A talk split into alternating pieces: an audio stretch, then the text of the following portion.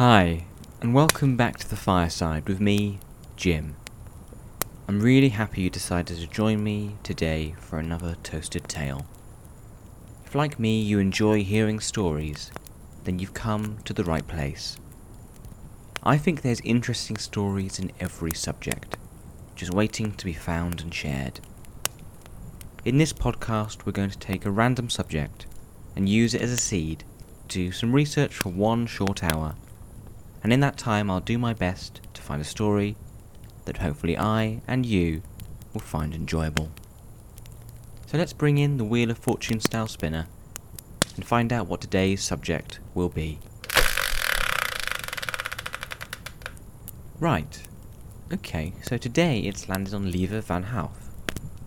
Now just for clarity, I am no expert on Lieve Van Hoof. I have never met her, and I haven't before looked into her works or accomplishments.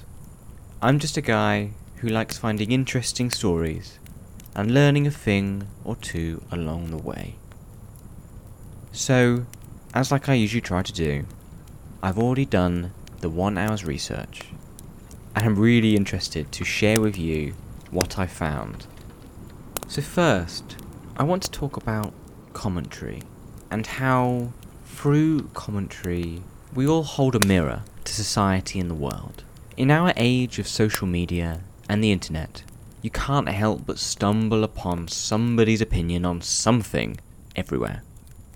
Wherever you turn, there'll be a blog, there'll be a vlog, there'll be a podcast, providing commentary on life. And arguably, that's how many of us view the world today.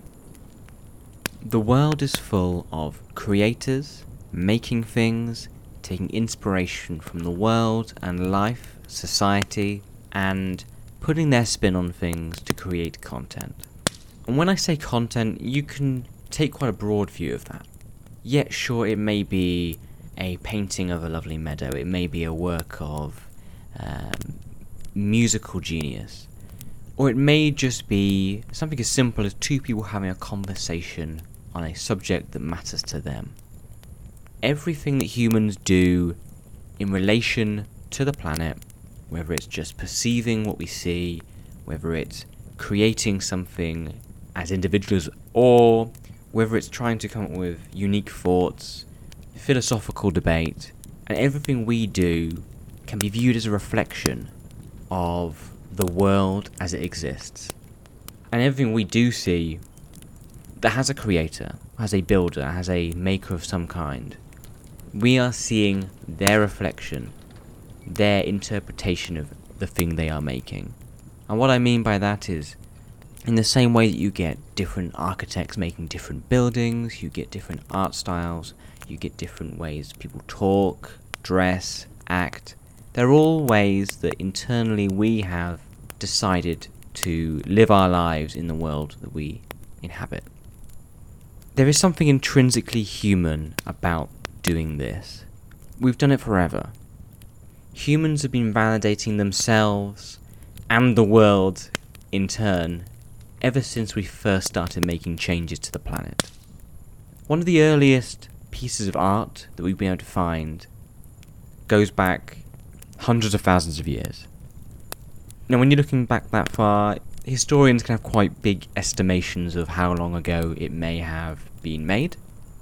So when I say that this piece of art they found was made sometime between 290,000 and 700,000 BCE, maybe you get an idea of how far back this was. What they found was a rock capsule which is carved out of hard quartzite, and are called the Binteta and Daraki Chatan petroglyphs. Now, capsules are really simple.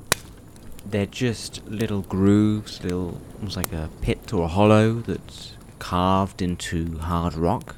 And the only reason we really know about these is because they haven't got kind of really fancy, delicate bits. They're so simple that they've been able to survive this long. Now, a small groove or hollow may not tell us much, but it tells us that there were people around that time who wanted to change their environment, who wanted to impact where they were, show others they'd been there, make change. And that is one of the most human things that we can all connect to, wanting to make an impact, make a difference. Now, of course, our expressiveness has become more sophisticated over the years. We've moved on from just doing little grooves in rocks.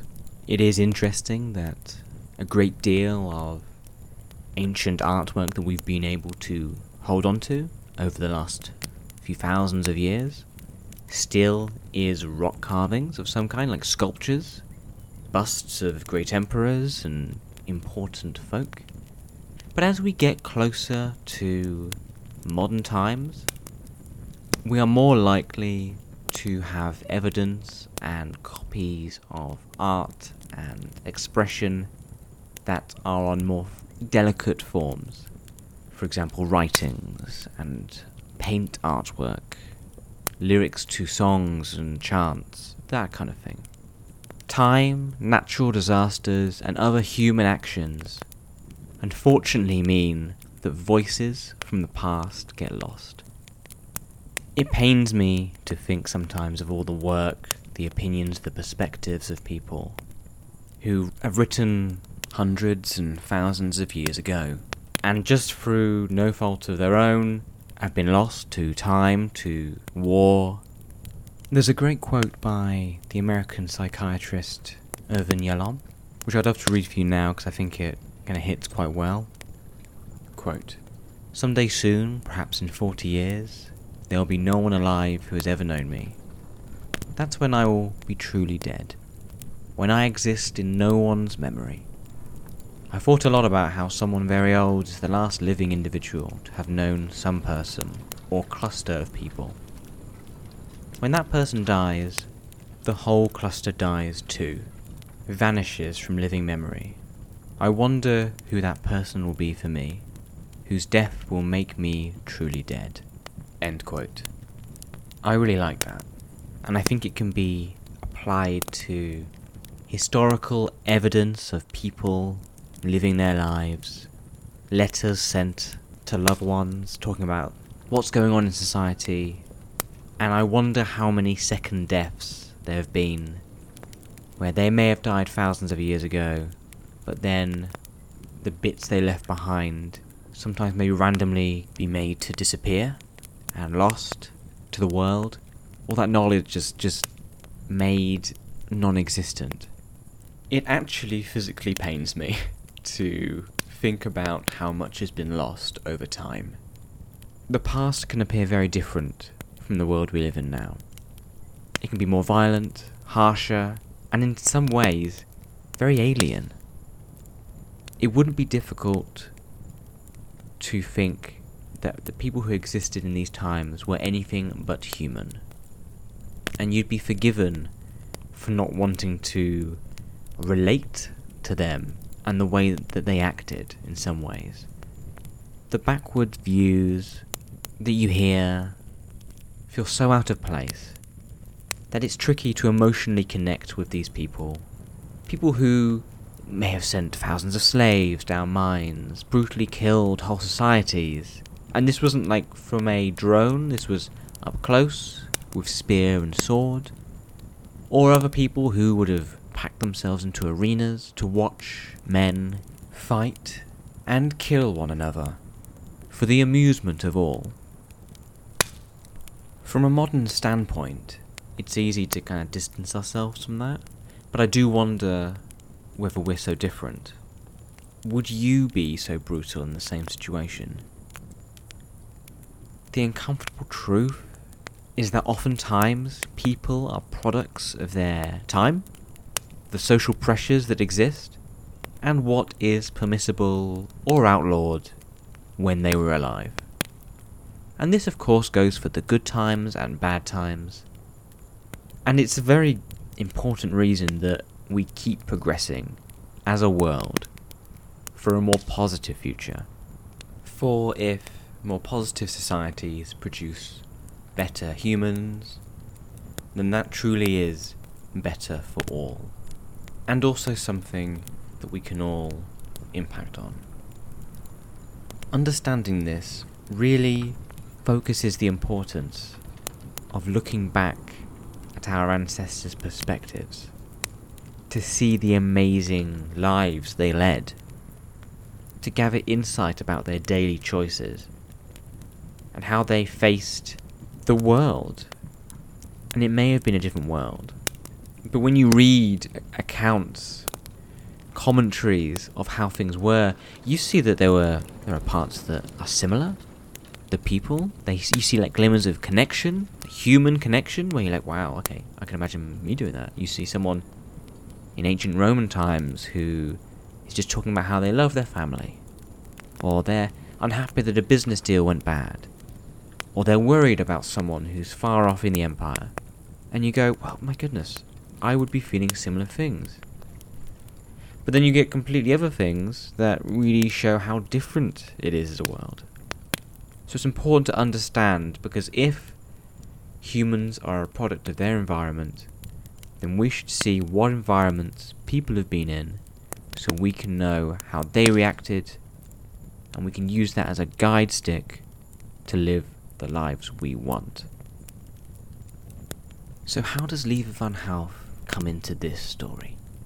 Well, she's a Belgian classical scholar specialising in the socio-political role of the Greek and Latin literature of the Roman Empire. Now, that's a lot, but when I saw this, when we span the wheel today, it got me really excited. I read a little bit on her just to kind of get my feel for it, which is what I do for these subjects, and most of the time it's a subject I have no idea about. Now, in college I studied the ancient Roman Empire to a much lower level than Lieve, but I recognised some historical names. I was like, oh my god, here we are. I like history. If you've listened to any of these podcasts, you'll know that I am a fan, and I thought, wow, okay, this lady knows a lot about ancient history. She is a research professor at the University of Ghent in Belgium, and when I was reading the lists of her works, her thesis, and other publications, there were subjects there that I wouldn't have even thought to research if that was my job full time. It's quite fascinating when people get to that level of understanding of a subject. They find things to do real in-depth research on that most people wouldn't even think of. And I guess that's, again, the understanding that if you really learn a lot about something, you truly realise how little you know. And the less you know about something, the bigger the tendency is that you may start to believe that you're some kind of expert on the subject you're discussing, which is a trap that we can all fall into occasionally. But Lieve looks and specialises, you could say, in the ancient commentators, and the people she looks at were around the time of one of the most fascinating historical empires. These empires were the Roman Empire, of course.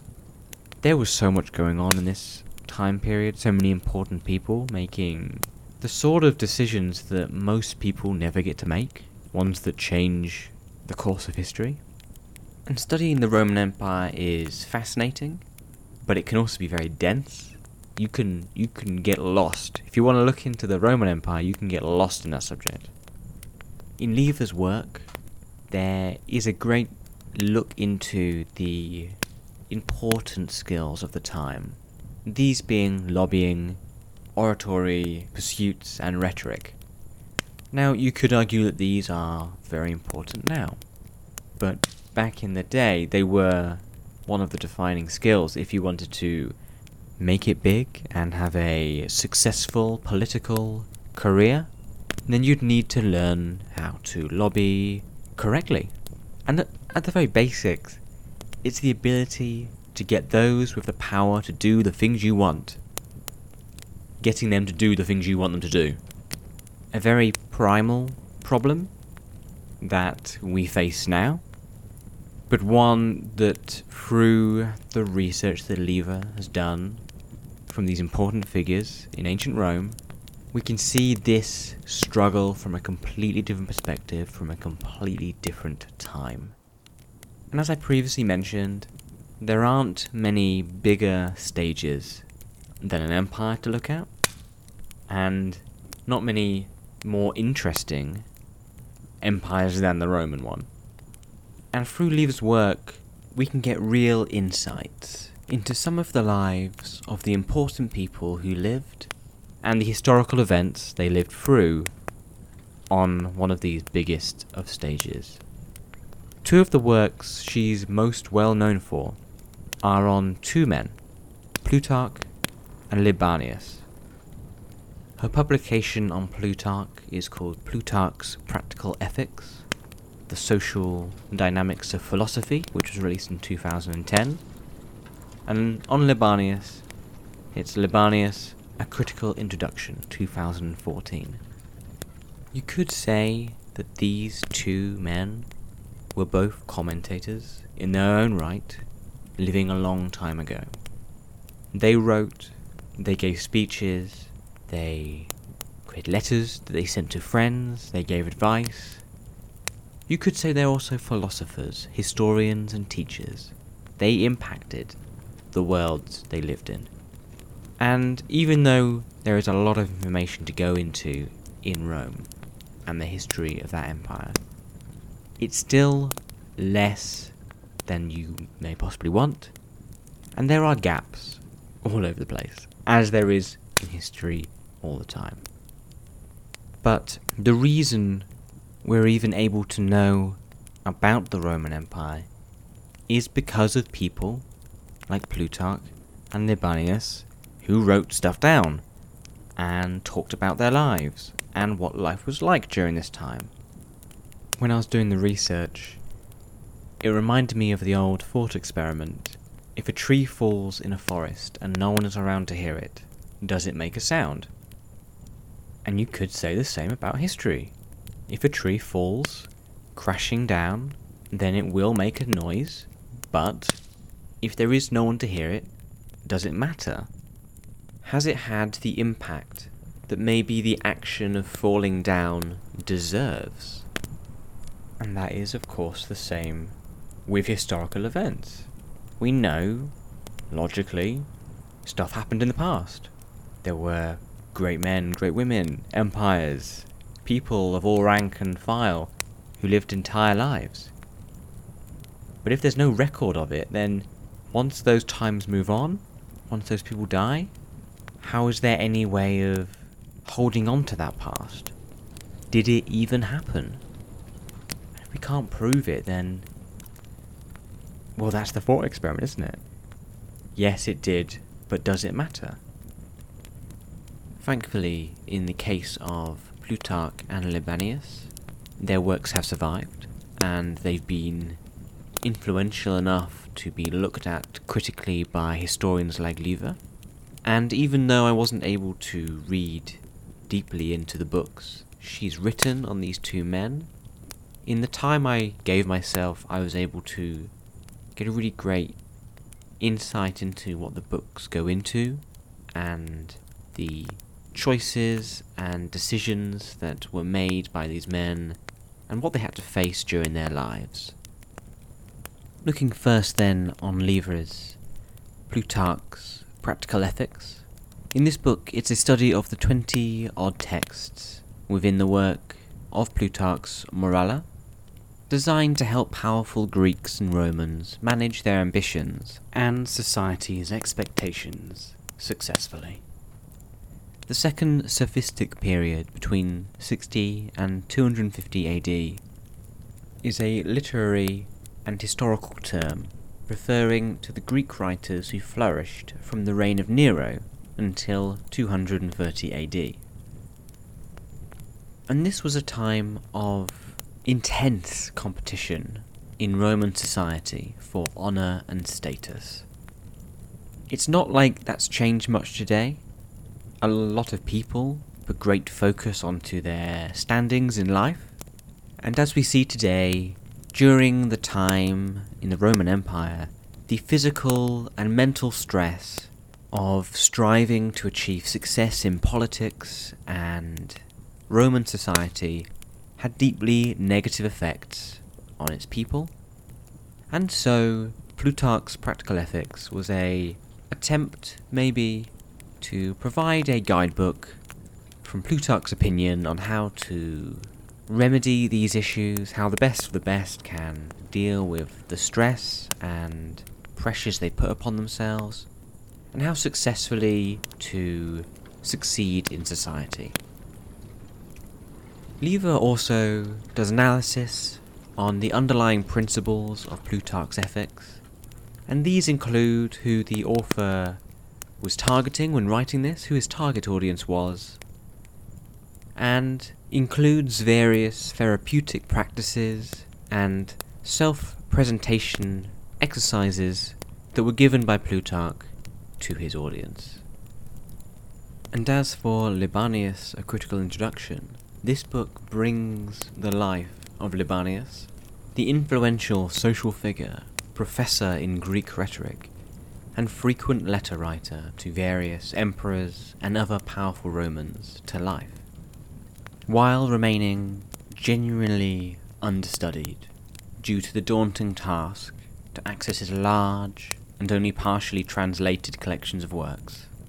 The publications that have survived include around 1,600 letters, 64 judicial, deliberative, and epideictic speeches, and 96 rhetorical exercises.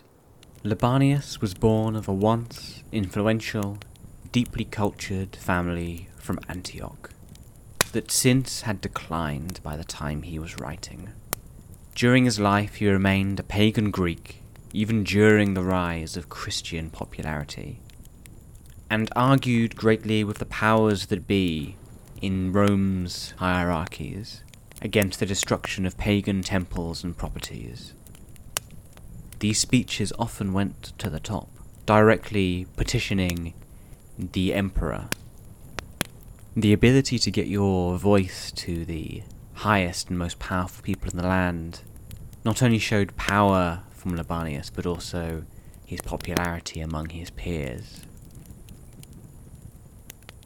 We only know about the lives of Plutarch and Libanius through their writings, through their commentary, through them reflecting the events of their time. It's also important to recognise how critical people like Lieve Van Hoof are in being the other end of the historical telephone, the people able to look through these works and decipher what they wrote, and pull meaning and the story, the threads of time from their writings. And so you could argue that Lieve is a commentator herself, a commentator on commentaries written nearly 2,000 years ago, breathing new life into voices and perspectives of a society long dead.